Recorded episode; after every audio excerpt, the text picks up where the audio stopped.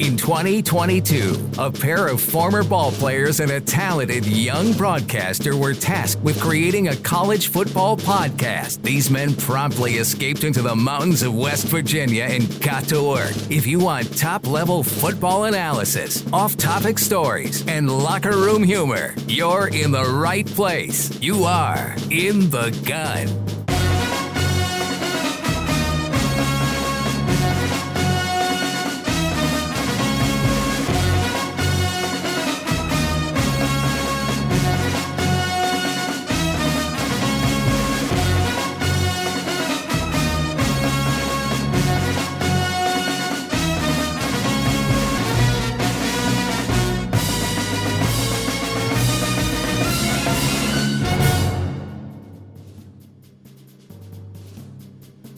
Gun, episode 11, it's time for a Virginia Tech preview. Wesley Euler with you here with the best teammates in the business, Owen Schmidt and Jed Drenning. This episode brought to you by our friends at Toothman Ford. We all know cars cost less in Grafton. Gentlemen, it is time to enter Sandman. How we feeling? I can't believe it's this close. I can't believe it's almost here again. It seems like not that long ago at all that uh, we battled into the bitter end in Morgantown, to be honest with you. I mean, I can still see – Leddie busting that thing up the gut for 80 like it was last night, like it was yesterday afternoon. So I, am fired up to get this thing rolling on. Yeah, it's to be electric, man. I'm I'm I'm upset. I'm not going to the game. Honestly, I will be in Charleston, uh, doing an alumni kind of swagger deal, which is still cool, but it's not to be the full effect. I mean that that crowd gets intense uh, at the start of the game, and it's going to be an electric atmosphere. I'm I'm looking forward to the game. I think all of Mountaineer Nation's looking forward to the game. I feel like um, certainly after the backyard brawl, but after the loss to Kansas as well too. This was kind of the one that everybody circled of you know okay this this could make or break the season. You'll either be at 500 or you'll be staring down the barrel of, of one and three before you get to conference play. So, yeah, certainly a big one. We're to get into all of it on this episode today. We'll take a look around some other things happening in college football, give you some predictions and some projections as we always do. We'll start all that when we return. But first, these words from our friends at Toothman Ford. You're listening to ITG. I'm talking with J.R. Toothman of Toothman Ford. J.R., everybody knows a lot of pro athletes buy from you. What's the secret?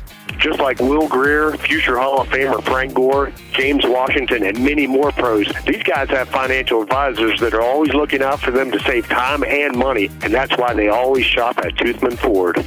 And what if you're like us regular folks that don't have people giving us advice? You don't need a financial advisor. Toothman Ford will save you time and money no matter who you are. Plus, we'll buy your car even if you don't buy from us. Visit toothmanford.com and get a quick, instant cash offer. That sounds like a score to me. That's right. And as always, we'll take anything in trade from chicken wings to Super Bowl rings. Toothman Ford's got a lot of fans. Here's another one Dallas Cowboys QB Will Grier. This is Will Grier, former West Virginia and current NFL quarterback. And cars really do cost less in Grafton at Toothman Ford. That's a fact, Will. Thanks. You can shop online anytime at toothmanford.com. Back in the gun here. Time to take a look at some headlines. And, gentlemen, uh, a WVU specific headline here. Uh, just before we went to record this, the WVU social media channels, uh, Twitter, Facebook, Instagram, all that different stuff, releasing the uniform that the Mountaineers will be wearing Thursday night at Lane Stadium. And it is a, I guess, a twist on what we saw in the backyard brawl against Pitt. So, same white helmet, Country Roads helmet, same white Country Roads jersey, but with the all blue pants this time. So, white, white, blue. I love it.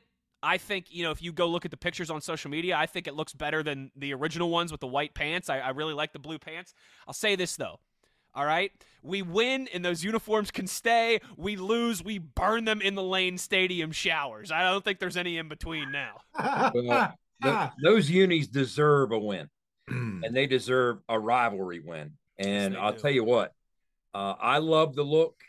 Uh, the only guy I'm going to guess who doesn't love the look is Owen head equipment manager Danny Nealon because it's a white jersey on a natural grass service. So uh, I'm not going to hear the end of it from Danny complaining about having to clean those jerseys. Him and his crew. That's that's tough work for those folks because they'll come back with plenty of grass stains. They always do. But that's a that's a cool, sharp look. those uniforms deserve a win. That helmet deserves a win, especially a rivalry win. Let's do it. Yeah, absolutely. Hey, look good, feel good, play good, right? So mm-hmm. Hopefully we can get that win for those unis and uh, they can start throwing them in rotation. That's what I'm talking about. Especially that helmet. That helmet is oh, oh yeah. chef's yeah. chef's oh, kiss. Yeah. We need we need a win with that helmet, uh, and it can stay. Like I said, if not, we burn them in the showers and we forget yeah. that they we forget that they ever happened. Uh, we're gonna catch up with our buddy uh, Sean Mariner, WVU football insider, here in just a few minutes. Maybe he can give us some scoop on the information as well too. But before we do, it's time for some runaway questions here in the gun. Uh, runaway questions, real simple segment that we do here. It's our uh, listeners' opportunities to uh, get your questions in for the runaway beer truck himself, Owen Schmidt. Big O, you ready? Owen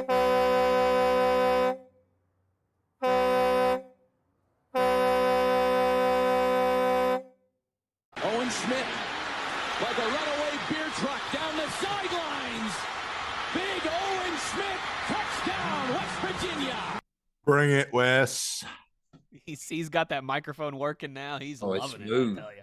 Smooth. Uh, James tweets and wants to know uh, how much do coaches go over clock and time management in practice and in the build up to games? Is that how much time do you spend on that? James, fabulous question. Uh, actually, a lot of time.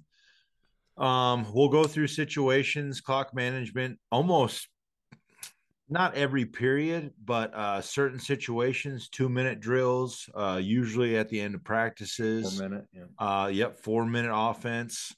Um, also, uh, you know, I mean, throughout the the course of the day, these practices are so structured. If people really saw the pl- practice plans, they'd understand and start start to really see how much time actually goes into uh, just just a practice, right? And that's not even that that's one practice of you know four or five practices leading up to the game. So there is a lot of time spent. Uh, like I said, not just on practice plans, but just the timing of certain situations, right? We want to train our athletes reps, reps, reps, right? So when we get into the game, right, it's clockwork. And I'll add this uh, coaches will also, and Neil does this, he'll ask some what ifs you know, go around the staff. What if this situation arises? What if this guy goes down? What if, what if? So you got to be prepared for those scenarios. But also earlier in the week, uh, when you look at the analytics, okay, they get the full analytics report from the service provider and it's specific to that opponent. So uh, the head coach sits down with the analysts and a lot of that stuff's determined ahead of time. Now you're not married to it; you can still adjust on the fly. But you want some of the basic stuff to be to be determined Tuesday instead of crunch time with the play clock going down and that kind of thing. So uh, that factors in as well when you when you read those reports and decide which parts of it you might look at, which parts of it you might disregard, and, and go from there. Dr. Bill wants to know he says, Owen, what was your game day uh, what was your game day mental and emotional prep like, and how did you keep that hype going throughout the game? Bill, excellent question. um, you know what? I was a, I was, I was a couple different things. Um, I was a very focused player before the game. Uh, did a lot of prep. Uh, was prepared, right? Prepared mentally. And then when I got to the game, very quiet, would get my stuff on, would go through a lot of mental reps in my head. So would go through certain situations, certain plays, uh, different formations or or whatever that they had they ran uh, and plays that we were going to run, like maybe our first 15, first 10, first 15, uh, go through those, just kind of get that that uh, mental vibe going so that when I did get out on the field, it was all reactions, right? There was no thought process going. Rich but would that, be so proud of you. Why? why? Your, your, visualization, you know, the visualization. Oh, yeah, you got to, man. You got to. yeah, to. I mean, walk, walk, walk them through. Oh, and Friday night, night before the game, Coach Rod liked to walk you through so you would visualize. He'd sometimes turn the lights out in the meeting room, walk you through the opening kickoff, who was going to make the big hit, how the crowd was going to respond. We'd get the ball. Our first play would be this. Owen would break a tackle. Walk him through that, Owen. Yeah, I mean, it's there's so much prep physically that goes on, right? And then once you start winding it down, winding it down, that's where the mental prep starts taking over, right? The film mm-hmm. study. Then you're getting closer to the game, right? You just had your your your team meal, right? Now you're now you're in the meeting room, right? They probably showed some sort of highlight where you guys just absolutely killed it the last week if you had a win, right? And then like uh, Jed was saying, now we're going to start visualizing what we want to happen in the game right if things go our way this is how it's going to go down um, and you and you would just break that down and you you would literally just like imagining right that's what you're doing right but you're just taking that mental rep and going through the success uh, and, and you could read thousands of books uh, any Olympic athlete, any you know world class athlete, any champion, anybody who's ever won a championship that's written some sort of literature uh, ever. Um, you know that visualization is a is a huge part of the process, especially right before you know whatever sort of competition it is, and uh, it's a huge part of prep kind of calms you down a little bit, lets you set in. There's always pregame nerves, pregame uh, jitters. Um, and, and once you get closer and closer and closer to the game time, it's good to just kind of nestle in, right, and really start uh, visualizing the success because that's uh, mentally um, a huge part of the game right? The physical stuff is what happens on the field, but mentally you have to be prepared. You have to be prepared for a win, right? You have to know in your in your mind's eye, right? We're here to win and we're going to win and this is how we're going to do it. I love it. Love it. Two more here for you, Big O. Uh, Justin wants to know what's the best way for the team to commit less penalties and not beat themselves?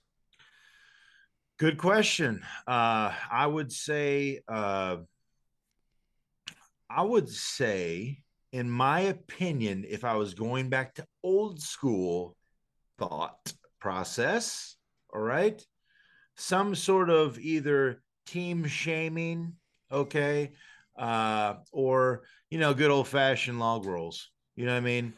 uh, bear crawls for 100, 200 yards, or literally just rolling the field. Uh, that's a good way to uh, throw your guts up and understand like look man you're killing the team right now okay? Understand this. Let's let's put a let's put a perspective on what's going to happen here right? Um you know in my opinion a guy who's got a penalty problem isn't focused right? He's not he's not in the game. He's not he he, he did not visualize before the game right? He's he's a step too slow or uh, he wasn't prepared. He didn't watch the correct film. Maybe his guy's a little bit better, right? He's got to cheat. His footwork's out of order. Um, there, there's a lot of things for that. But honestly, with penalties and the ones that we've gotten, uh, and I will say the personal foul penalties or like a late hit, late, late hit stuff.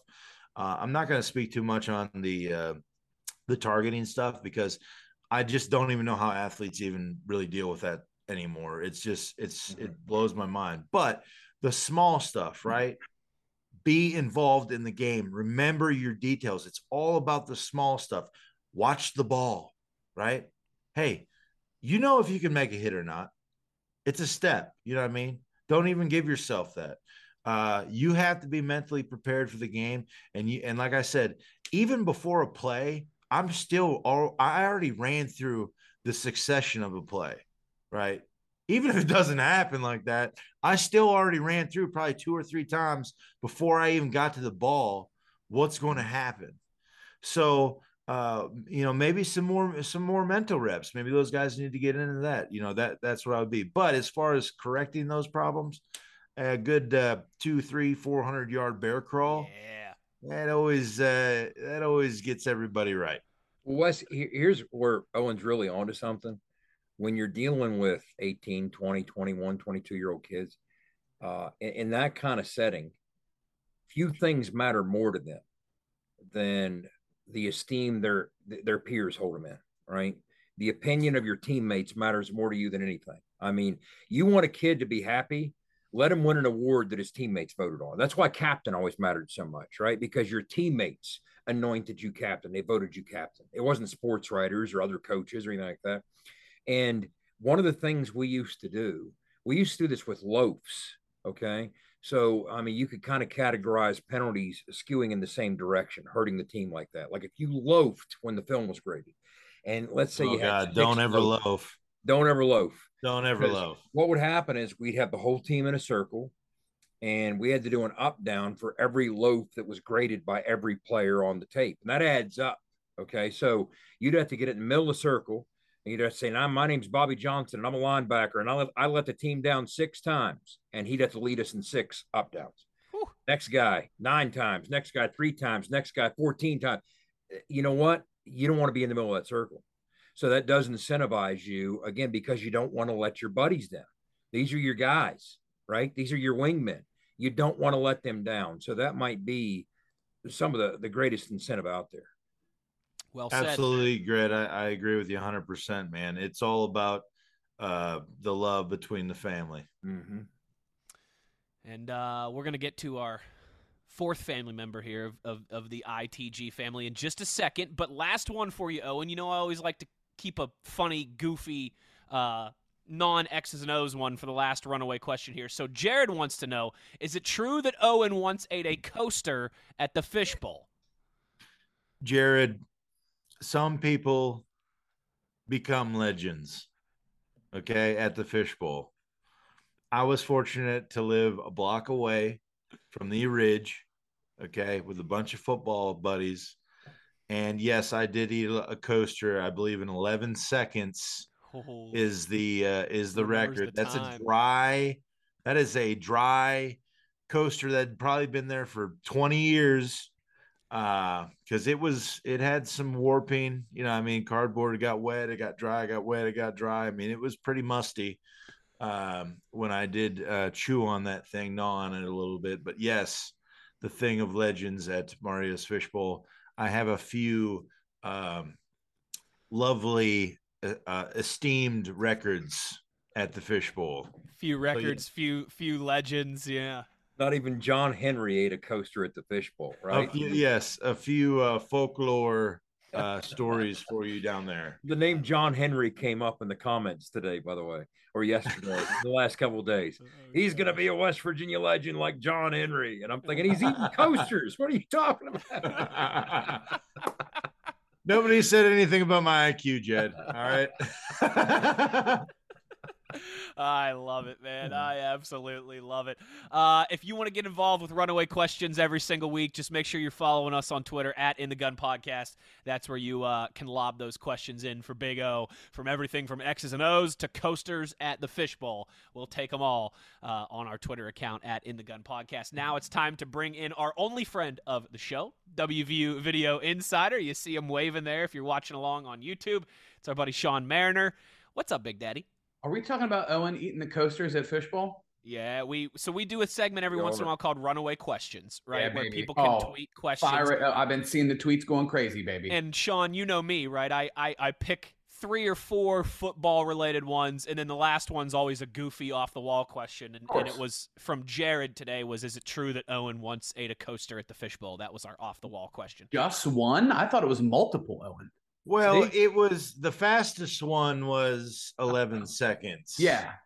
Oh, but the legend grows. The the legend did grow. I once ate 60 chicken wings at the fishbowl as well. Uh, Cowboy Ranch? Dude, the only only thank you, Owen. Wing sauce. I've never loved you more in a moment than this. The moment. only, only wing sauce. only.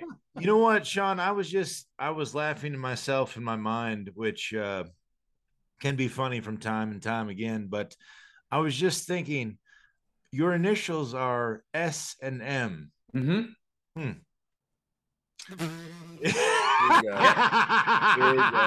Yep. Now, if you want to get deep, uh, we'll spin this back to West Virginia stuff. Michael Sean Mariner, right? So MSM. Growing up, I was always like, oh, if my last name was Nariner, I would be MSN, the Mountaineer Sports Network. your mainstream media. In other words, you're. I was ready. Sean uh, Nariner with us here. In oh, hey. All right. Uh, buddy, thoughts on these uh, these uniforms? We were talking about oh. this to open the show. I Okay, don't tell anybody. Don't tell anybody I said this, but I might like them more with the blue pants. It's a Listen, sharp look. it's tough. So again, Kristen, we talked Clean. in the first episode. The the white lines a throwback to um the Pitt game from was it 02, I think.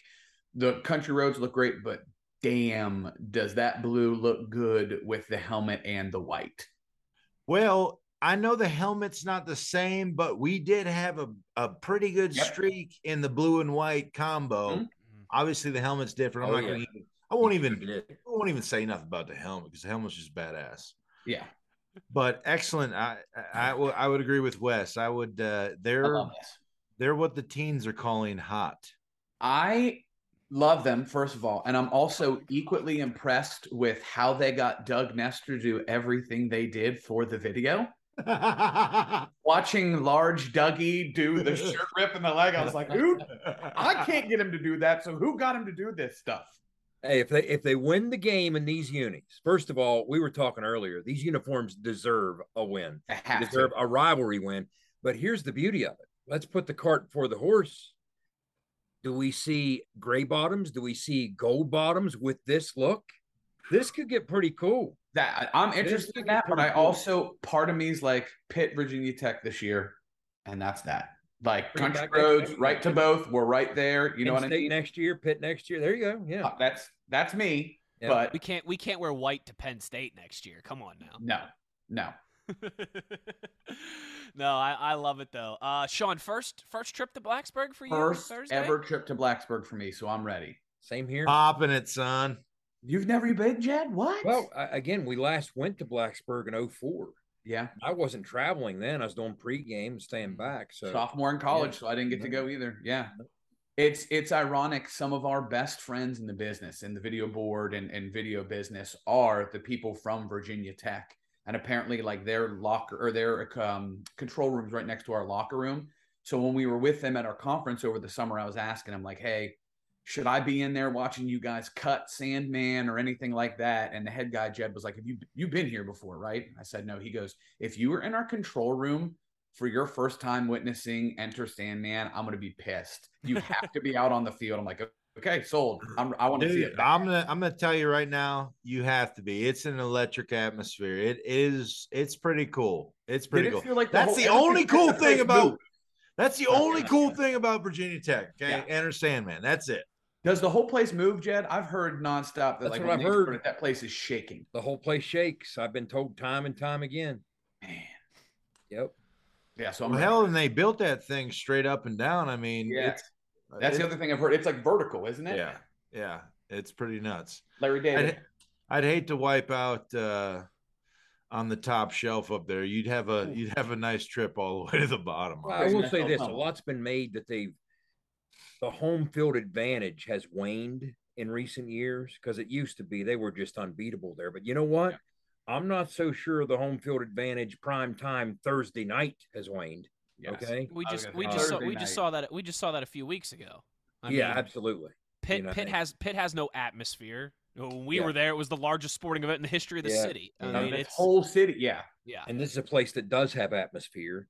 And oh, by the way, it happens to be prime time Thursday night. So And Well, they've, gotten, they've gotten two wins since that old Dominion loss too. So maybe they're the fans are you know jumping back on a little Back bit. they were the other day, the Wofford game. The fans were insane. They were crazy. They came out, much like our fans responded last week for Towson. Their fans responded. And so, yeah, they were cranked up for an early kick against Wofford. What do you think they're going to be doing? They're going to be plenty lathered up by kickoff Thursday night. Dude, they're gonna be saucy. I'm Yeah. telling you right now. Them people like to get down, So They're marinating all day. Yeah. they will be. They will be hydrated. Yes. was my freshman year. That was my freshman year of college. Brian that King? Wednesday night. The first time I've ever had Captain Morgan dropped inside of a Yuengling beer as an 18 year old trying to figure things out. When that night happened, that was absolutely insane. So I That can was that was. Brian King in the end zone with 12 seconds left. right? No, 03 was home. The Rasheed Marshall Quincy Oh, Wilson game, 28 28 28-7. 7. Yeah. Yeah. Rich Uh, Rod's Rich Rod's first game. real big Yep. win. The Yeah, the Mariner family claim to fame with that one is you remember they you know they rush the field, take down the goalpost, the mace, and everything. The next day, the cover of USA Today was a cop just destroying a student. That was our cousin Brandon Stipetich, front page of the USA Today. I thought you were going to say you were in the picture with your pants Oh. down at the Yeah, 50s. I, I remember again, 18 year old Yuengling and Captain Morgan for the first time standing up in the student section, like, what's happening down there? Just so confused and hazy. That night's the first time I ever tasted pepper spray, and I was 500 yards away. It was Oh, I can only everywhere. imagine. It was everywhere. everywhere.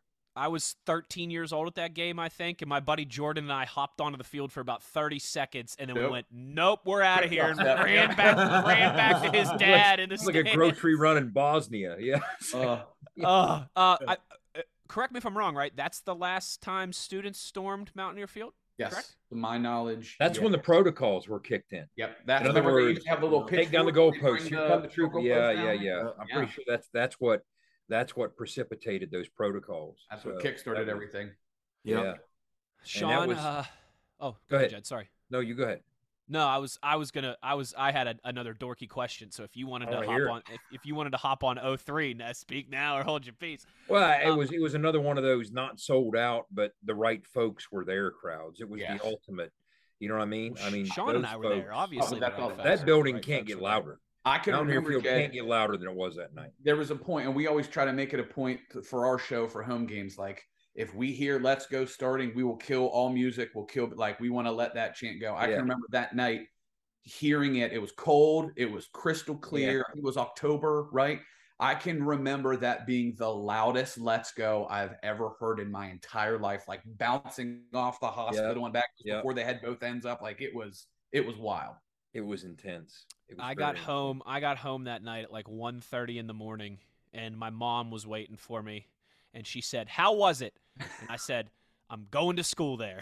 I was in, Best I was in, you can do. I was in seventh grade. I was in seventh grade. So, Big Daddy, coin toss when everything reaches its zenith, its Yeah. apex, the noisiest part leading up to the game, right before kickoff. Where are you going to be? I'm gonna try to be. I like to try and get the shot of the captains behind, like walking, getting their faces, and then trying to walk behind as they take the field. So, I'll be out there. We'll be I'll out there together. Okay. there. I'm trying to stick my mic in the official's face. Yeah. we can get some some some hot audio there for even though he has a field mic we we still go through the the motions and, and Yeah. put it up there you know Man, it's gonna be so good. oh it's gonna i'm getting great. again i'm getting chills thinking I about it i mean i I remember wait. 17 at fedex Yeah, and that was And- nuts. i i can't imagine was the environment insane. being yes more intense than that right Yeah, and now this is going to be in blacksburg yeah. okay i come on you know that's I'm yeah, excited. last year was pretty intense too in Morgantown. That was pretty intense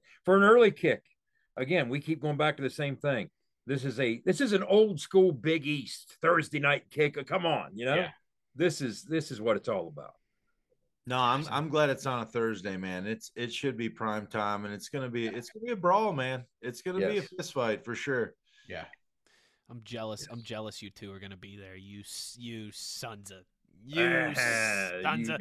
You sneaky I'll be. I'll be stuck in Cleveland watching the game on my cell phone. Talk about talk about atmosphere. Trying to That's a tough scene. we'll be trying to- texting each other. trying to elbow Amazon Prime dorks off the sideline. Unbelievable. Unbelievable. Uh, Sean, before we let you go, real quick, uh, big weekend last weekend, Hall of Yeah. Fame. You know, we talked about the trio of Geno Stedman, Tavon going in.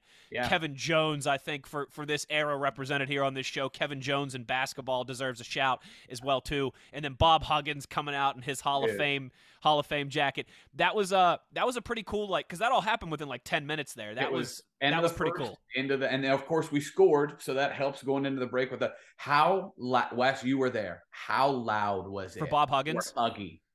You you know you know you and I both work in sports. You get a lot of those recognition type things and get you do that every football game there's somebody some team that gets Yeah, recognized yeah, yeah. sometimes it's a service member right all these different things that we do Yeah, that was that was one of the loudest um, recognition moments I've ever heard in a stadium. Yeah. I mean Near that place end- went berserk for Bob Huggins. near the end, you know, Nevin's right next to me. The- Our PA guy's right next to me, so I can call, you know, as he goes through and time things out. When he started his final read, you know, uh, Hall of Fame coach, Morgantown native, WVU, he is screaming because Screaming. he can't hear himself over his microphone, over the crowd screaming Wow. for hugs. Like it was That's awesome. that? It was The picture of him with his hand in the air. You guys Statue. probably saw it. Somebody statue. Okay, who, who took that? I'm not sure who that was. I don't know if that was one of our team or like Matt Sunday or I don't know Brian. if it was Sparky. I don't, but well, somebody retweeted that, and it was it was uh, I don't remember who the lady was that tweeted it, but she made a comment said, "Put this statue, build this statue, erected in front of the Coliseum immediately." And I thought that would be a perfect statue. I mean, it was like Instantly was iconic photo. for. It's a, it's the hugs out to the side wave. Yeah. like, just oh, It was brilliant. It was brilliant. It was a great uh, the, that ten minutes there of you know having having Stedman out there and then Bob Huggins stealing the show. Uh, that that was just How phenomenal. about Gino's video? yeah. That's the Gino's loudest video- That's the Gino's loudest video score I've heard great. a video get. You know, Yeah. Gino's yeah. video was great. Yeah. Um, that was that was really cool. And like Sean mentioned, the, the fact that the WVU was rolling there certainly certainly helped certainly helped the cause as well too. The crowd was the crowd was ready for a party and and they certainly brought it in those those Big few Daddy, were you expecting fifty-one thousand? Yeah, yeah. I thought we'd have that maybe a touch more because people had a feeling we were going to get after this one. So I was happy. I thought they interacted very, very well. We had some good dance cameras going. I was, I was happy. beautiful day, family day. Yeah. Uh, How did how did baby girl do first game? She was great. She loved it. Now we listen. I'll admit to everybody here. Okay, my, I took my 11 month old daughter to the game for the first time. We had to leave in the fourth quarter. We had to leave at the beginning of the fourth of quarter because she was starting to melt down a little bit. But she Yeah. she did great. She loved the band. She just loved the energy of the crowd. Yeah, she was she was awesome. You know, I have a word for that. Uh, my seventh grade math teacher is Sam Gogenauer. He lives in Canaan Valley. Him and his wife Amy, who was the art teacher. Okay, they famously left the Louisville game in 05 early. Oh no. So they were in Red House, Maryland, on their way back to Canaan as we were coming back, and they were scrambling to get it on the radio. So I told them that I'm going to forever tr- transform their name into a verb. When you leave early, you're Gogenauering. That, You Gogenauered the game. You Gogenauered. Come Well, on, don't Gogenauer if anymore. it, if if it would have been a four point game instead of a forty five to seven. I game. I would Yeah. I would have I would if have ever there's a time to Gogenauer, I would've said, "Listen," and I would've out said, there. Morgan would have taken her. Wes would have stayed on my couch. We would have figured something. That's something. right. That's right. We would Yeah. have. Sean and I would have driven up to the strip district the next day. We would have. Fine. We would have. right. We would have made it. I, I want to say this too because I know you guys have already talked about it, but you know, I you can't get a look at my stomach right now, which is probably great for everybody. But if you did, you could see that I have never been an athlete. Okay, I've been around football, played a little bit in junior high, but I'm I'm a I'm a guy who's learned the game, who loves the game, and I know just enough to maybe like talk with Jed on the sidelines, be a little pretentious about what I do and don't know. But I don't know one twentieth of what Jed or Owen know, like not even close when I hear JT Daniels Oh. talk, Whew. I feel dumber than any football person has ever felt on the face of this earth. And it's always something that, like, when he says it, it's so simple, but I've never been able to put it into words like he has. so I'm like, well, of course that's true. Like, I knew that, but I'm just a stupid person who can't say it the way that he can say it's That's it's absolutely unreal. It's Yeah. well said. That's a great point. Here's the best way I, I would encapsulate. I I put a tweet out today repurposing his interview from Monday. Right. Yes. Uh, the best way I could I could describe it is if you've never been in a quarterback room, if you've never been in a quarterback meeting room, putting game plans together, breaking down stuff on the grease board, you know, talking with the OC or vice versa, a lot of what he says sounds like the first sentence or two that initiates all the conversations that take place in that room. Okay. I mean, that's like the topical stuff that's going around. You're talking about, all right, you're you're kicking ideas around about, all right, well, okay, we, we, we got to be responsible for their five with our five. How are we going to do that? What are we going to do? Who uh, who's uh, declaring the mic? All right, well, they're going to get it started. Zach's going to make the call up front. Okay, well, when they play this leverage, I'm going to make this type of throw, and those are usually the kind of comments. It, it's it, it's it's more than tip of the iceberg, but the conversation follows the comments he's making to the media. I mean, the, the real meat on the bone is what follows that. Yeah. So the fact that he's able to synthesize that down to its most basic points. So folks who don't necessarily have a pedigree in football, but they're just fans, but they understand it the way he explained it. That's a knack, that's a gift, but that's what it sounds like. It sounds like the conversations. Uh, it, it took me back every time I hear him talk. It sounds like I'm in a quarterback room and we're bouncing ideas off each other. We're talking protections, we're talking the how and the why, and they all start with like each of those sentences or two that he is giving to the media, and it's great stuff. It's great stuff. It was the one right after Pitt where he did Tuesday media and he just talked very casual and openly about the Pastor Reese late in that Pitt game.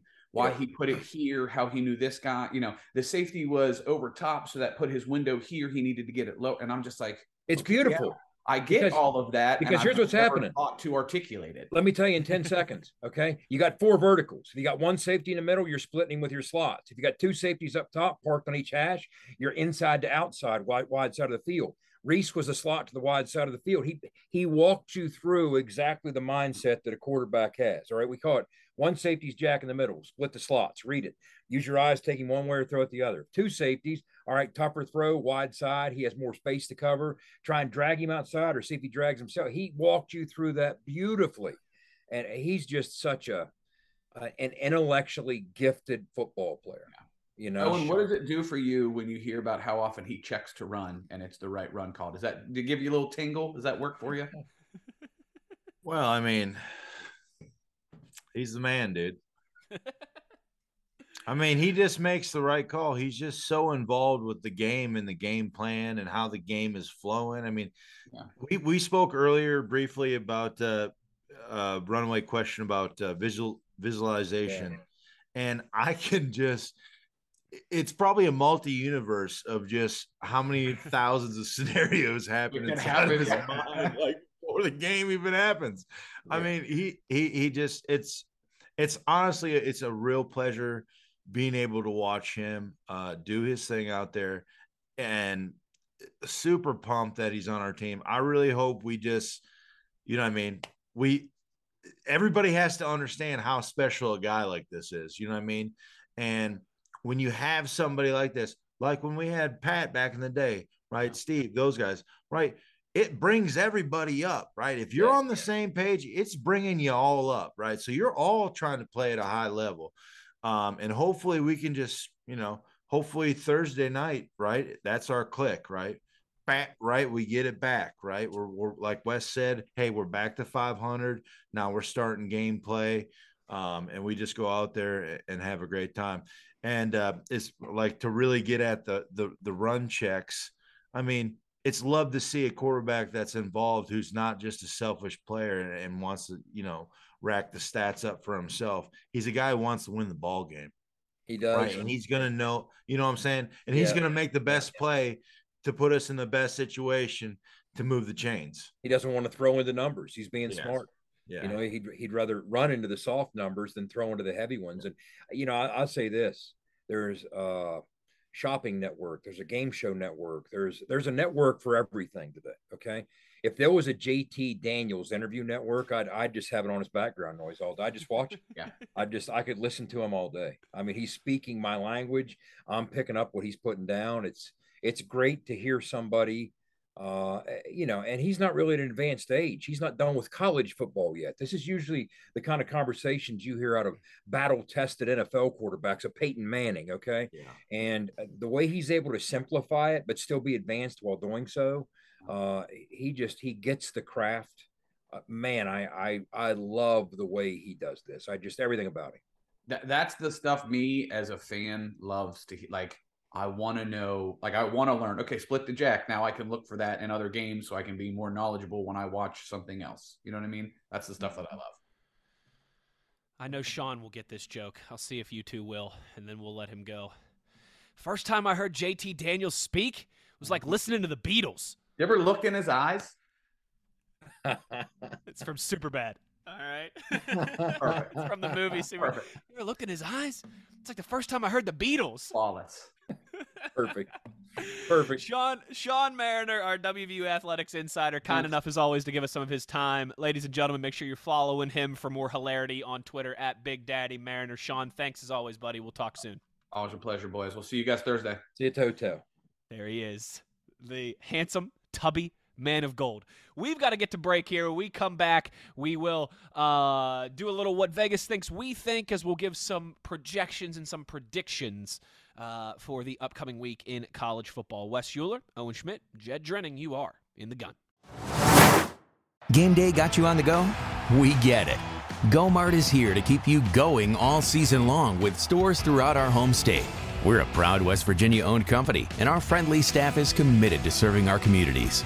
From fuel to freshly brewed coffee and snacks, a stop at Gomart to cover your game day needs is always a touchdown. Plus, Gomart Rewards members earn points with each purchase to redeem for discounts on gas and free items. So stop by, start saving, and stay on the go with Gomart. Back in the gun, time to take a look around the rest of the college football slate, week four of the college football season here.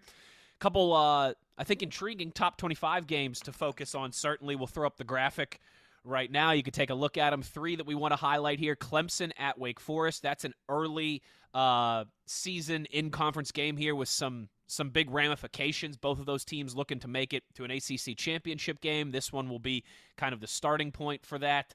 Uh, Florida at Tennessee, nice SEC rivalry game. Two teams who have had pretty good starts to the year. Uh, which one's for real? Which one maybe some fool's gold there?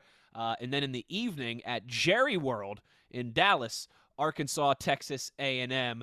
Uh, taking a look at the projections here on the screen now. Jed, uh, you want to run us through these?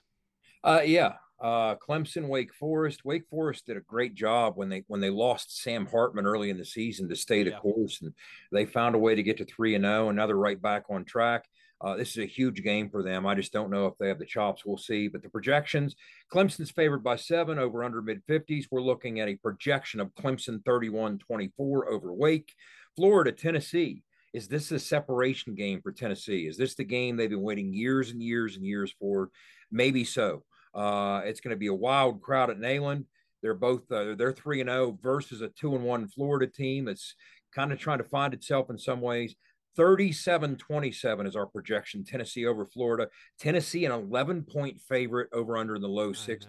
37 27. And then finally, Jimbo trying to continue to right the ship against Arkansas. Arkansas maybe got caught looking ahead last week. Uh, the fighting Bobby Petrinos came to town. They struggled a little bit, separated late. Uh, but uh, they're scrappy. But they go to College Station, and it's a two and a half point Texas A&M line. So we have Texas A&M 26, 24, something like that is our projection for that game at A&M. Yeah, Texas A&M able to able to uh, get back on the right track with a win over Miami. Uh, now they'll they'll jump into SEC play here. Into Big 12 play we go. Uh, we'll pull up the projections on the screen right now for you here. Uh, Baylor at Iowa State. This is an intriguing one for me, Big O. Iowa State, you know, they finally got that uh, elephant sized monkey off their back and finally got a win against Iowa uh, last week. Baylor still ranked at 17, uh, but actually the underdog in this game on the road uh, up in Iowa State. Yeah, getting a win big, uh, against Big Brother there, um, Iowa. That's been a good one for them to come over to the top there. Um, I don't know. Here, here's my thing it's a home game, right? Uh, it's gonna be it's gonna be loud. They're they're three and zero oh right now. Um, I think it's gonna be tough for them to overcome that crowd, uh, and I think Iowa is gonna put a complete game together and uh, and really solidify who they are in the Big Twelve. Yeah, Jed, uh, or go ahead. I was I was I was just gonna say, you know, we we talked uh, on our our no huddle special earlier in the week. We we talked about how familiarity breeds contempt yeah. And I tell you what, TCU, SMU, those are two schools not too far away from each other. You want to talk about a backyard brawl? I mean, that's a that those, those are two programs yeah. uh, that that you know that that obviously don't play all the time, but but very uh, close proximity there. Yeah, Sonny Dykes back to his stomping grounds just across the block, right? So, uh, I, I mean, this is a game they're expecting a lot of points. It's a pick 'em, okay? Uh, so again, graphic up on the screen. We're looking at all four of these things uh, or all five of these things at once. Projection Iowa State 24, Baylor 21. Projection, we went ahead and projected TCU in a 35 to 34 style football game. Uh, we project, and here's the big one, Wes. Let's all talk about it real quickly. Duke and Kansas. Duke and Kansas. Kansas, a nine point favorite. You might be thinking, oh, well, it's Duke. It's Duke beat them by 19 points last year. Okay. Think of the turnaround that is. Again, we yeah. talked about Kansas getting votes in both polls. Kansas is for real. Now we'll continue to find out can they handle prosperity? Because for the first time in a long time, prosperity's coming their way. So quick yeah, remarks, was, you guys. When was the last time they were ranked by nine point or favored by nine points in a game? You have to go back to 08, 09. I, I mean, probably so. early 09. Yeah, yeah, if I had to guess. but we're projecting a 38 28 Kansas win. So be careful when we're patting them on the behind. And you know what Coach Rod always told us about doing that. Hey, I pat you in the hand, right? I pat you on the butt. You Schmidt right in my hand. That's right. Texas, Texas Tech, and Lubbock. Okay. Uh, again, Texas without Quinn Ewers, Hudson Card getting the start. Texas Tech trying to rebound from a road loss at NC State. We project a 34 27. As you can see, Texas win on the road. Uh, they're favored by six, over under at 60. Uh, and then finally, to round things out, Oklahoma, heavy favorite, 13 point favorite at home uh, against K State. Uh, Vegas not believing in the Wildcats after last week's loss to Tulane. We're projecting a Oklahoma win in the Palace, 34 to 20, something in the ballpark of that over K State. So we will revisit those next week, and there are our projections for some top 25 games around the conference as well too. Now it's time to get to our predictions, a trio of them that we always bring you here. You should be familiar with this by now. Signal caller of the week, runaway beer truck of the week, defense of the week. Jed, I'll come to you first here. Your Big 12 signal caller of the week, where you predict which quarterback in the conference will have the most passing yards. Who you got for us this week? I'm going with Max Duggan, TCU. Uh, again, as we talked about, they're on the road at SMU. Uh, this is a big game for a lot of reasons for TCU. Uh, big game for Sonny Dykes. I think he wants to show out, and Sonny Dykes, the easiest way for him to show out is pitch and catch, put the football in the air. Again, we expect a high scoring affair. I think it'll be back and forth, which means it's an opportunity for Max Duggan to flip it around quite a bit and do it for the balance of 60 minutes. Uh, I, I, think he's hitting his stride through two games. They've done some cool things in the past game. They did last week. Uh, I'm going with Max Duggan on the road at SMU for TCU to throw for the most yards in the Big 12. The runaway beer truck down the sideline. It's where Owen Schmidt tells us who in the conference is going to have the most rushing yards this week. Who you got, Big O? Okay, so I have a I have a Corso not so fast moment right here. All right, I sent my pick in to Jed earlier, uh, and I thought for myself for a minute just because he had been rolling this season that old Deuce Vaughn of uh, Kansas State would uh, throw up some pr- impressive numbers regardless of them playing the Sooners, but I'm leaning towards Devin Neal. Ooh. I think he's going to have a day against Duke. That's just where I'm at right now. That's my not so fast. Devin, bring it on, brother. That's got the bold. got the graphics producer on his toes, baby. That's bold. Ah, I just got to redo the graphic to send. I figured I'd just piss Jed off just before we got Yeah, off he's here. getting even with me You just, after you just Professor Schmitted right in his hand, didn't you? Professor Schmidt's getting even. yeah. Uh, Big 12 defense of the week. That's where Wes Euler. Oh, wait, that's me. I'm Wes Euler. Predicts the Big 12 defense that will give up the fewest amount of points. I'm doubling down here. I'm going with Baylor. All right. I realize that they are underdogs on the road in Ames, but hear me out. Here's my logic. Here's my logic. Two reasons why I'm going with Baylor. First is that game is by far the lowest over under of the week, Good according call. to according to Las Vegas, by far in the conference. Number two, Iowa State has played two little sisters of the poor and Iowa. And they scored 10 points against Iowa. Yeah, they they they, they ran up the scoreboard against uh, against, you know, a couple thousand-esque opponents. They played one Power 5 opponent so far. They scored 10 whole points. I'm not sold on that offense. They lost everything from last year. Brock Purdy and Breece Hall and that whole era. I'm not sold. I know they're at home. I know it's a big game, all these different things, but I think that one is low scoring regardless of who wins. Hunter Dekkers is exposed. Okay, I, I'll give you two reasons you, with you might be onto something, and then we'll close out. Uh, yes, it's in Ames. Jack Trice is a tough place to play, very underrated as a venue, but it's a noon kickoff. Okay, uh, out there eleven, but noon kickoff here, early kick. And the other thing, you know, Matt Campbell typically does a pretty good job of managing distractions but the noise is getting louder and louder about this Nebraska gig, and the kids are hearing it too. And so he's going to really have to keep them dialed in. And uh, does that have an effect? I don't know. Baylor's a pretty good football team, so I can't argue with that pick. There we go. We will see how it all shakes out when we return next week. But when we come back on the other side, it's time to get into this battle for the Black Diamond Trophy. Who's got the edge in the air, on the ground, special teams, intangibles? We'll break it all down for you when we return. You are in the gun. I'm talking with JR Toothman of Toothman Ford. JR, everybody knows a lot of pro athletes buy from you. What's the secret? Just like Will Grier, future Hall of Famer Frank Gore, James Washington, and many more pros, these guys have financial advisors that are always looking out for them to save time and money, and that's why they always shop at Toothman Ford. And what if you're like us regular folks that don't have people giving us advice? You don't need a financial advisor. Toothman Ford will save you time and money no matter who you are. Plus, we'll buy your car even if you don't buy from us. Visit toothmanford.com and get a quick, instant cash offer. That sounds like a score to me. That's right. And as always, we'll take anything in trade from chicken wings to Super Bowl rings. Toothman Ford's got a lot of fans. Here's another one Dallas Cowboys QB Will Grier. This is Will Grier, former West Virginia and current NFL quarterback. And cars really do cost less in Grafton at Toothman Ford. That's a fact, Will. Thanks. You can shop online anytime at toothmanford.com. Back in the gun, episode 11 of your new favorite WVU football podcast. We're getting ready for the battle for the Black Diamond Trophy here now. Who's got the edge in the air, on the ground, special teams, intangibles, all these different facets of the game that will play out Thursday night at Lane Stadium. Jed, I'll start with you here since you are the signal caller. In your most humble of opinions and well researched opinions, as, as Big O and I can attest to, certainly, uh, who's got the edge in the air, the Mountaineers or the Hokies?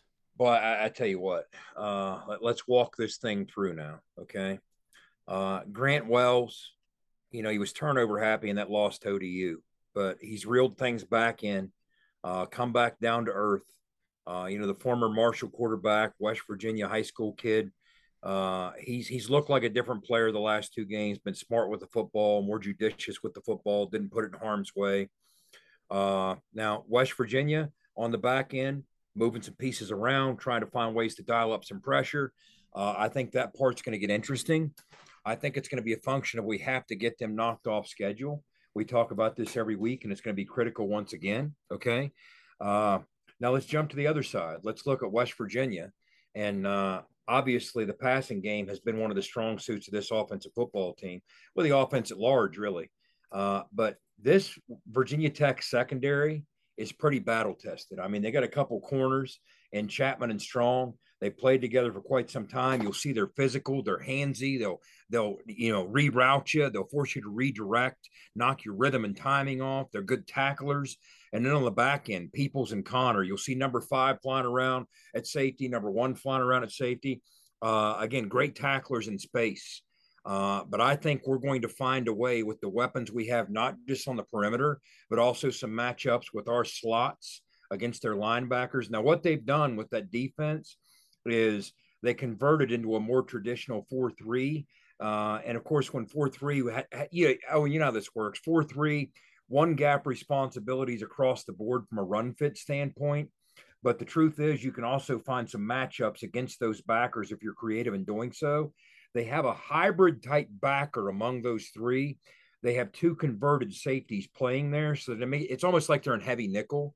But I do think we're going to have some opportunities to do that. It's all about JT appropriately IDing some things. I think he'll do that. And I'm going to roll with West Virginia having the advantage, all told, in the pass game. Yeah, Jed, I, I agree with you 100%. Uh, we talked, you know, briefly uh, before the the cast here, and uh, I just think BFW is playing at such a high level right now. Uh, I think they they might end up paying him a little more attention. And like you said, I think uh, James and KP are just gonna they're gonna end up finding some space uh, where the space is needed to be found, and JT is gonna end up doing this thing.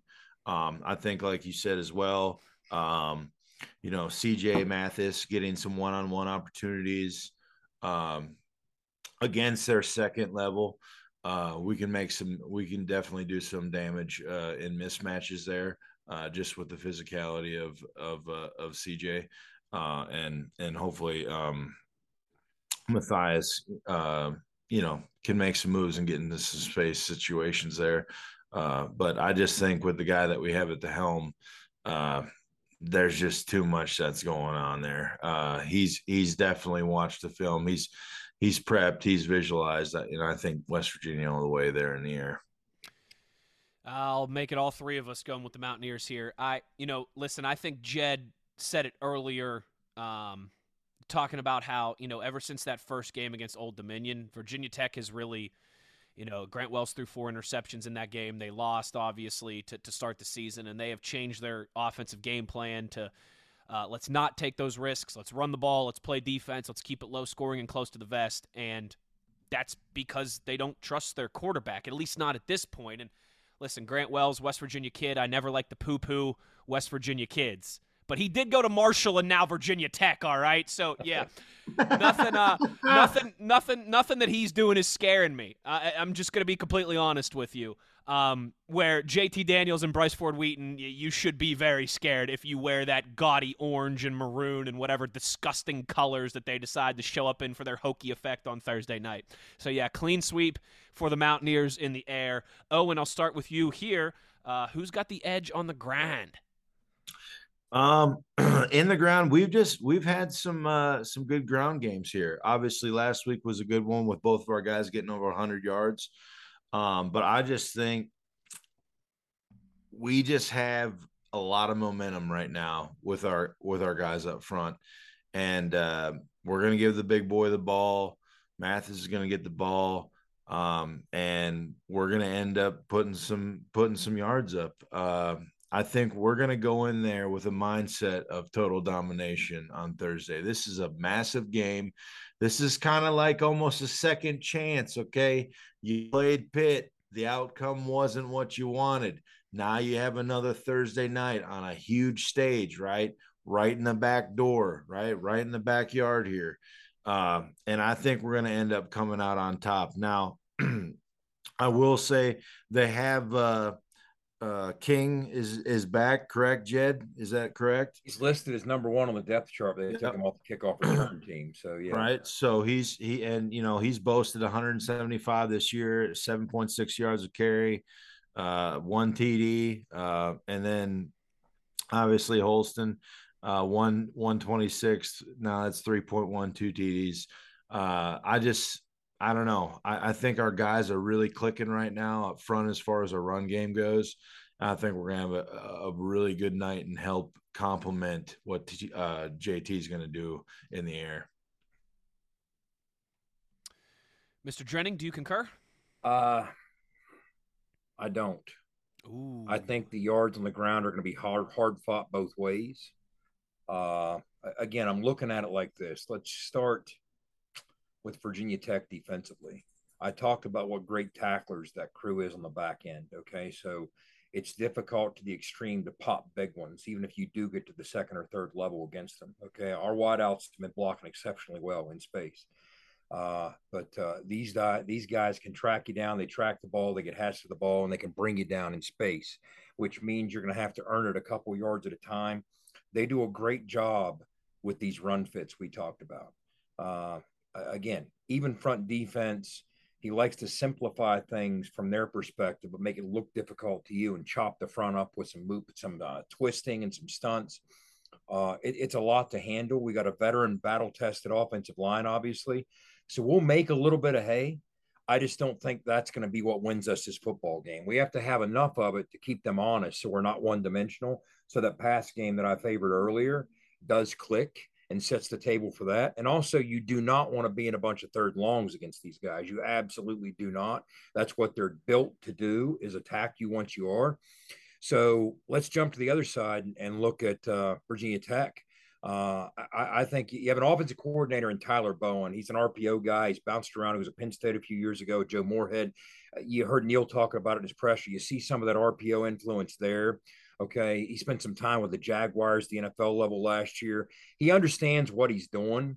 But the important thing to me is Joe Rudolph is their O line coach. Now, this might have been one of the coups of the offseason when Brent Pry was putting his staff together. Joe Rudolph was the offensive coordinator at Wisconsin. Now, who do we know that's more representative of quality O line play than the Wisconsin Badgers, right? Well, they got the OC from Wisconsin at Virginia Tech coaching the O line now. And you just have to think that that has to somehow start to come together and gel over the course of a handful of games, and it really hasn't yet. Part of that's been lack of continuity. Keshawn King's been out. Keshawn King, as I see it, is the hands down the single most dynamic football player on this offense. He's the true bona fide threat that can hurt you. Okay. Virginia Tech knows that. I think they want to feature him. I think they want to feed him. I think they want to shrink this game. Again, I wouldn't be surprised if they come out throwing early, trying to get a lead, uh, and then just try and pound it to milk that lead and take the air out of the game. But I think they're going to be so committed to it, and I expect some kind of improvement from game three to game four. They've gotten a little better over the course of time, but Keshawn King coming back to me is big. Uh, this O line's been around for a bit.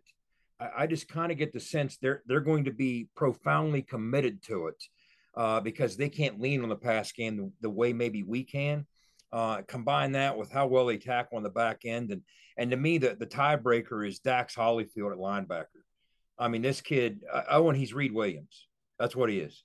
He's Reed Williams. I mean, he's a four seven guy who's going to get to his fit like a four four guy. I mean, when you watch him on tape, there is no doubt in my mind he's a film rat. He sniffs snuff out stuff out. He smokes stuff out. It's it's going to be hard to run the football against number four with him directing traffic. So I'm going to give a slight edge to Virginia Tech. This one was tough. Um, I went back and forth on this. I think you both make great points. Um, I give I, I, just by the slightest of edge. I'm going Mountaineers. I think those as well too. I'm, I'm going to side with the beer truck instead of the signal caller. Jed, you make a very compelling case, and you have me second guessing myself even more so than I was when I put this pick in. Um, but I, I, I think a, a, lot of things are equal, except for the, the difference to me. Why why I'll, I'll go 51% WVU and 49% Virginia Tech here is uh, Keshawn King, you're absolutely right. Stud, dynamic playmaker. They're going to feature him, especially if he is healthy and, and ready to go. I just don't know if they have the the one two punch like we do with with with mm-hmm. Tony and with CJ, with Mathis and with Donaldson. Um, I think they're a little bit better in run defense. I think our our offensive line at this point is a little bit better. What what splits that for me? Just the depth for WVU, the two horses in the backfield instead of one. So, like I said, by the slightest of margins, I'll side with Big O on this one. I'll come back to you here, Jed, to start our final one here. Who's got the edge in special teams and intangibles? You know, it's like your special teams. It's like it's it's almost like we're going to Hershey to play somebody in a game of chocolate, right? You know, you're going to Blacksburg. hold on, or, hold on now though. Frank Beamer ain't walking through. This ain't door. no Beamer ball, bro. This ain't no Beamer right? ball. Have you seen their punter? Frank Beamer would smile like the butcher's dog over this punter. All right. We gave up a kickoff return a week ago against Towson. Again, talented kick returner. That's something that we worked furiously to address since that time. Uh, now, interestingly enough, for the only a handful of times has this ever happened in the history of the program or the history of the building, we didn't punt last week, right? Uh, so we got to dust off old Ollie Straw because something tells me he's going to be needed a few times in this type of football game under the lights in Blacksburg. But uh, I, I, do think when you couple the slight edge I would give, again, love Casey Legg. I think he's going to perform well. Love Ollie Straw. I think he's going to perform well. Maybe the coverage units, all it takes is one lapse, and these guys are going to hurt you a little bit. Their punter is legit. Okay. Uh, ours is heading that way. Theirs has arrived, is what I would say. Couple that when you talk intangibles, I, I mean, Thursday night primetime TV, Lane Stadium, that's an intangible. That's an intangible. So, uh, again, slight edge to Virginia Tech. Big O, do you concur or do you argue? I got some crap written down on this piece of paper I have here. and it isn't the special teams of the past, but I will agree. Um, giving that up last week when that was something that we heard Neal Brown say that we really needed to work on. Um, and it just seemed like maybe we didn't uh, take it as serious uh, when it did happen. You know, I mean, just because of the opponent we were playing. Uh, like I said, it's hard for me to go either way. Uh, I know we both teams are pretty pretty solid on both sides of the ball. I guess I would say if there was a advantage Virginia Tech, this would be the side of the ball just because the ghost of Beamer's passed. Mm-hmm. Um, so I will give the uh, the Chokies the one on this guy.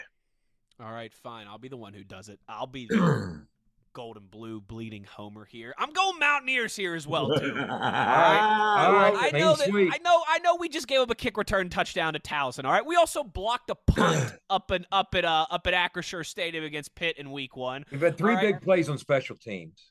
Two negatives, one positive. We had a block punt, we had a muff punt, and we had the kick return. So, mm, yeah. Here's here's here's the tie again though. This is a close one. This and if and if I wanted to, I could I could certainly go Virginia Tech and, and argue that way. But here's what it comes down to me. You know, you mentioned intangibles, Jed, and how, you know, Lane Stadium, that environment at home on a Thursday night, that's intangible. I agree with you, but I go the other way. Virginia Tech this season, Old Dominion, Boston College, and Wofford? You, you, you kidding me? Where we went up Thursday night, prime time, college game day, backyard brawl, 70,000 people in that environment. Virginia Tech hasn't played in anything close like that this season. Hell, Saturday night at home against Kansas in the rain was more of an environment than anything that Virginia Tech has played in this season. So our guys aren't going to get caught up in the moment because they already experienced one of these atmospheres in Pittsburgh just a few weeks ago. For Virginia Tech, I, I think the intangibles go the other way. I think they're wound so tight. And yeah, we are a little bit too. This is – about as close to a must win game as you can get in week four for the program, for Neal Brown, for the outlook of this season, for all those things, right? We can go down the list. But for me, Virginia Tech, this this is WVU's third time playing a legitimate opponent this might be the first for Virginia Tech because newsflash, Boston College stinks. I mean, they are they are not good. They are not good. All right, Doug, Frank Beamer ain't walking through that door for the Hokies, and Doug Flutie and Matt Ryan ain't walking through that door for Boston College. All right, so I'm sick and tired of hearing you two. You're getting me fired up here.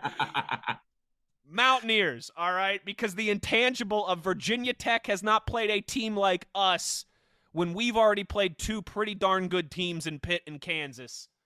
Yeah, call me a homer. I probably. Well, here's am. the part. Hey, little buddy. Here's the part I left out. Go ahead, Owen.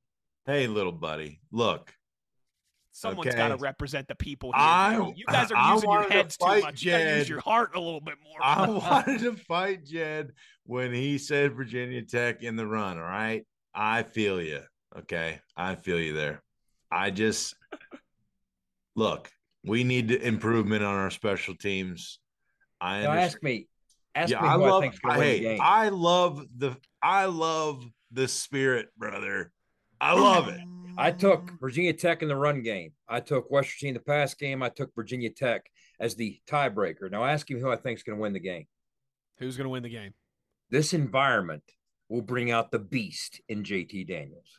There we go. Now, see, now that's what I'm talking about. It's about it's about the pass game advantage will be so stark, it will trump the other two. I love it. I love it. So we'll look at here. We'll pull up the uh, the final score graphic. Here's where we've got the edges in the air, on the ground, special teams, intangibles, and uh, Jed saving his bacon there with Mountaineer Nation. At the yeah, end. he was saving his bacon, son.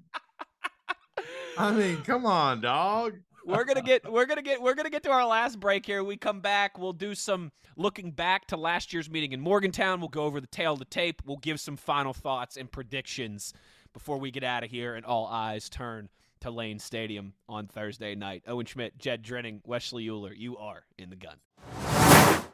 Game day got you on the go? We get it.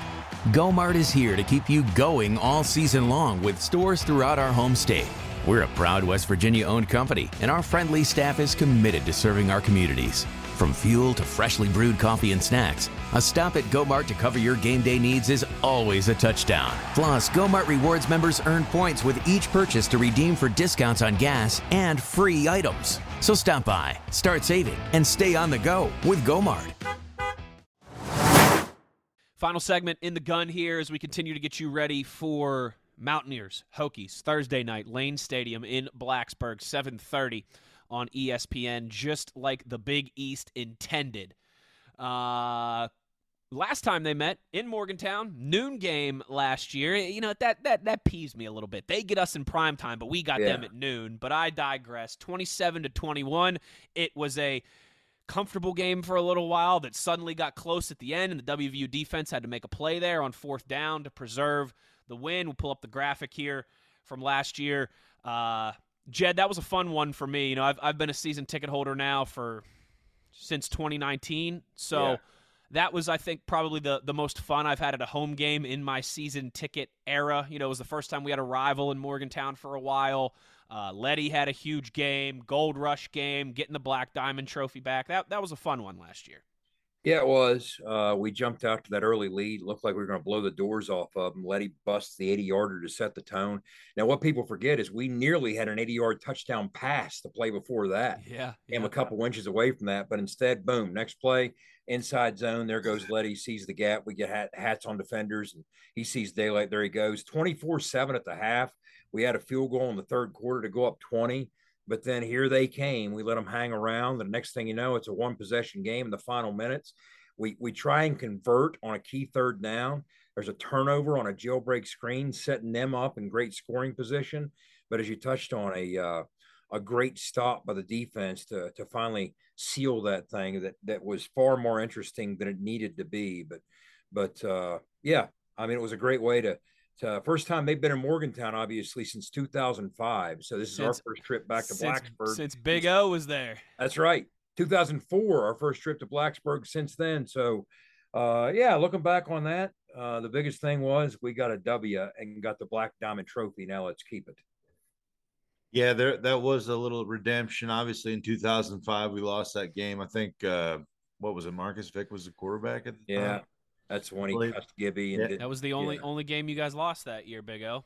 Yep, yeah, it was. uh It was. It was a downer. Yeah, it was a downer, obviously. Um, but uh no, it. uh I don't know why we did keep it so close. I I was so jacked up after that game though because we did close, and I know that that was. uh something that we were struggling with, you know, overcoming a little bit of adversity at home teams coming back on you. We make a big defensive stop, obviously, um, but happy to get the win. Happy the Black Diamond Trophy is back in Morgantown. Let's keep it that way this week. Yeah, and with no uh, no Hokies on the schedule, at least for the foreseeable future, let's keep that Black Diamond Trophy in Morgantown yes. for the next decade or so. Um, all right, on to this year. Tail of the tape brought to you by our friends at High Street Prints. Make sure you're checking them out. High Street Print Shop.com reminder there. All right, that's where you can get involved with our our friends at High Street Prints.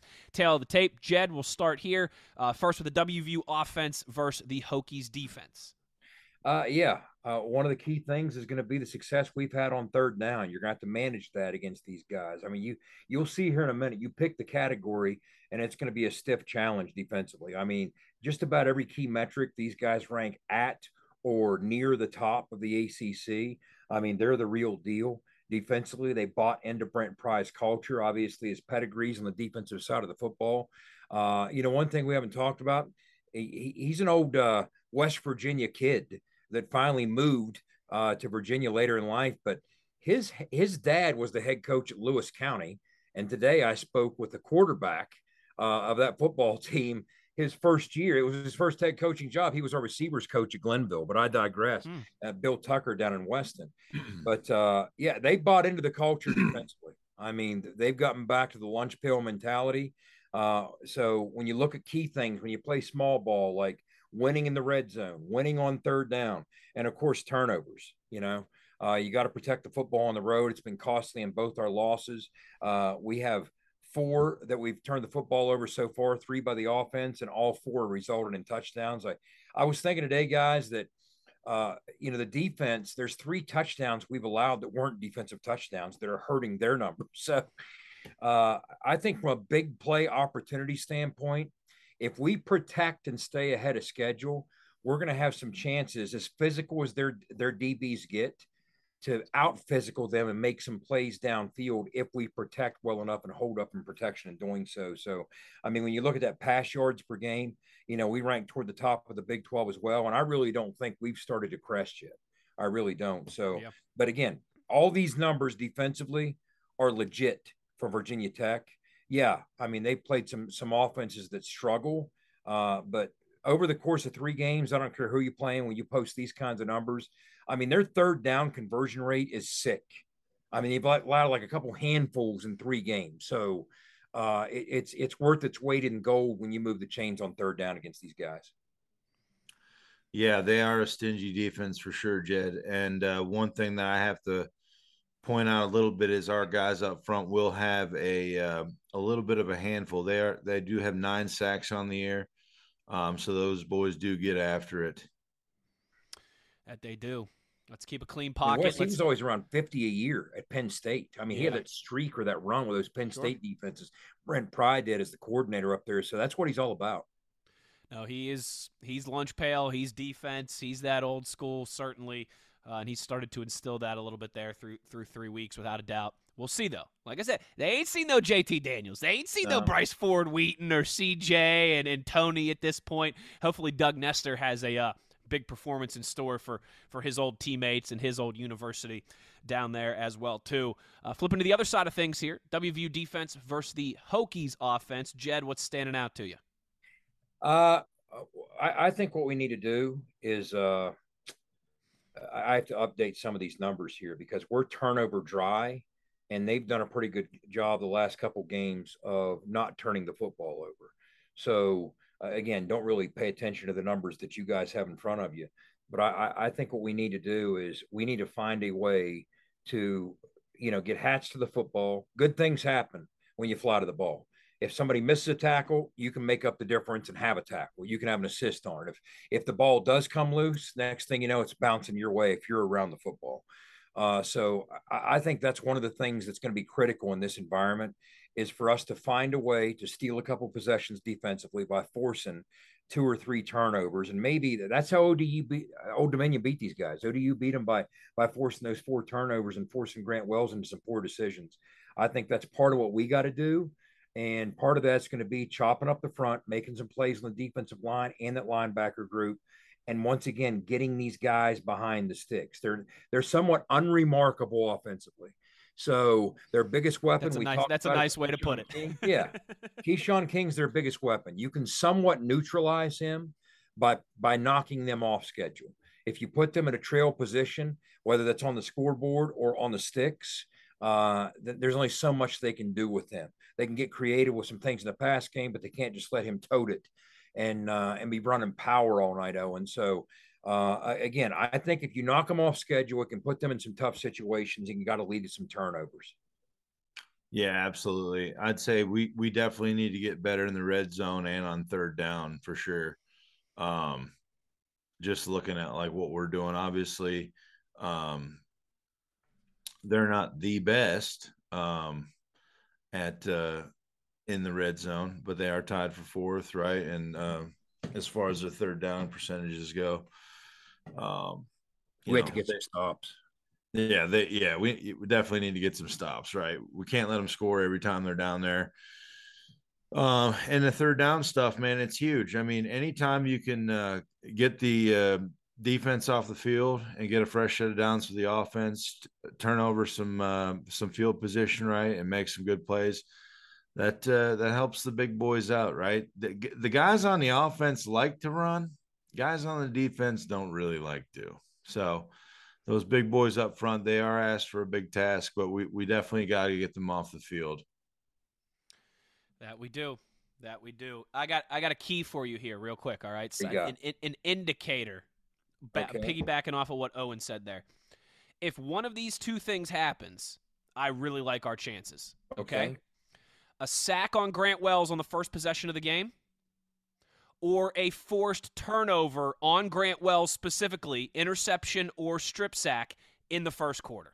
So if we can if we can sack him on the first drive, and or force a turnover in the first quarter, I think those would be great indicators for our defense for how this is going to play out, for them having to play from behind and from behind the sticks, uh, and really putting that onus on Grant Wells, and hopefully him him struggling to, to, to be that guy opposite of JT Daniels for 60 minutes. That's my that's my key indicator there. Sack on the first drive or a first or forced turnover uh, in the first quarter, and I think that would be uh, early positive returns for our defense. I like yeah, Wes. Yeah, yeah, absolutely. Wes, even a, even a quick three and out right at home, Yep, yep, right, yep. shove them right in the mouth right away. Um, that's that's going to be some definite confidence killers for sure. Yeah, it's uh if you get them knocked off schedule, get them seeing ghosts. I mean, if you dig into the analytics and dig into the numbers, when everything's going according to, to script for Grant Wells, he he can be pretty productive.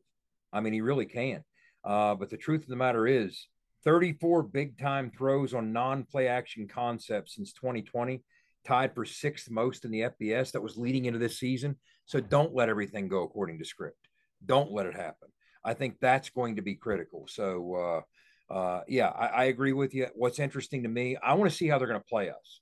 I mean, he likes to bring pressure and go man Owen about 40% of the time, pushing that high 30s. But when you look at his history, the teams that he blitzes most against or runs most man coverage against are run oriented teams. Like when he was at Penn State, it was Michigan, it was Iowa. So is he trying to knock them out of what they're comfortable with? So does that mean it's more sit back and zone coverage and force us to pick them apart?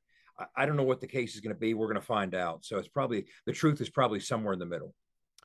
Well, let's find out what Vegas thinks we think we think here. Jed, what are you projecting for Thursday night in Blacksburg?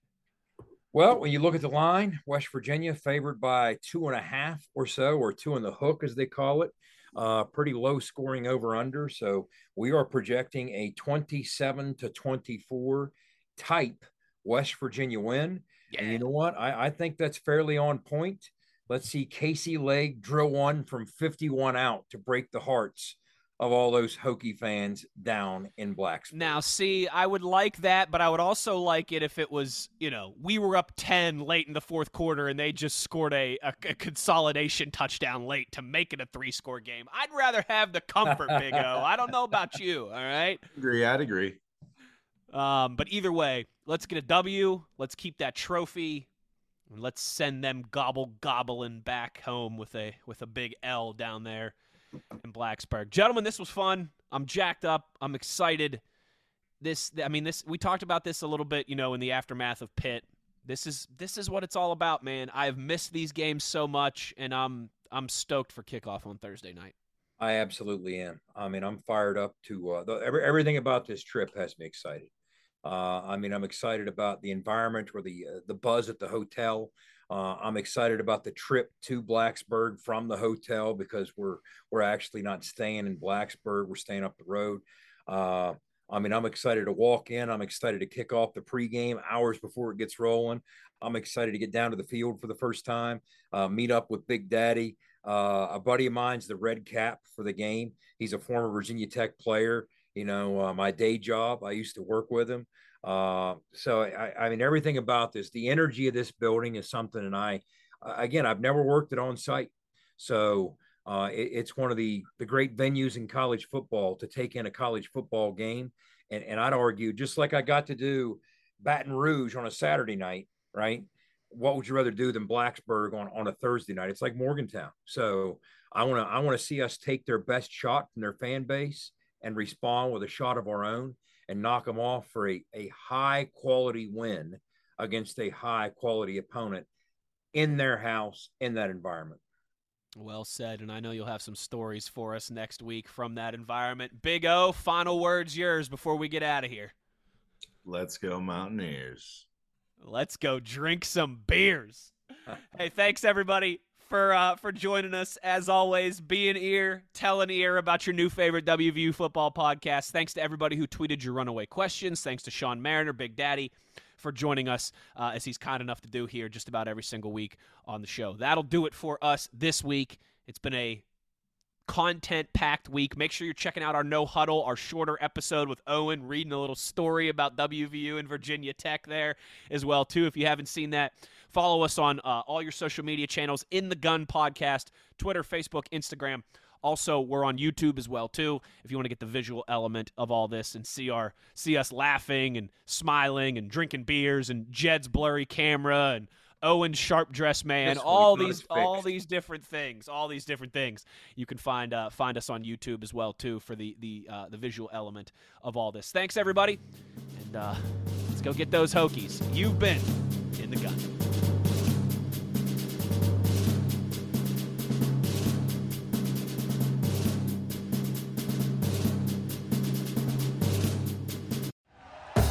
Thank you for listening to Bleav. You can show support to your host by subscribing to the show and giving us a five star rating on your preferred platform. Check us out at Bleav.com and search for B L E A V on YouTube.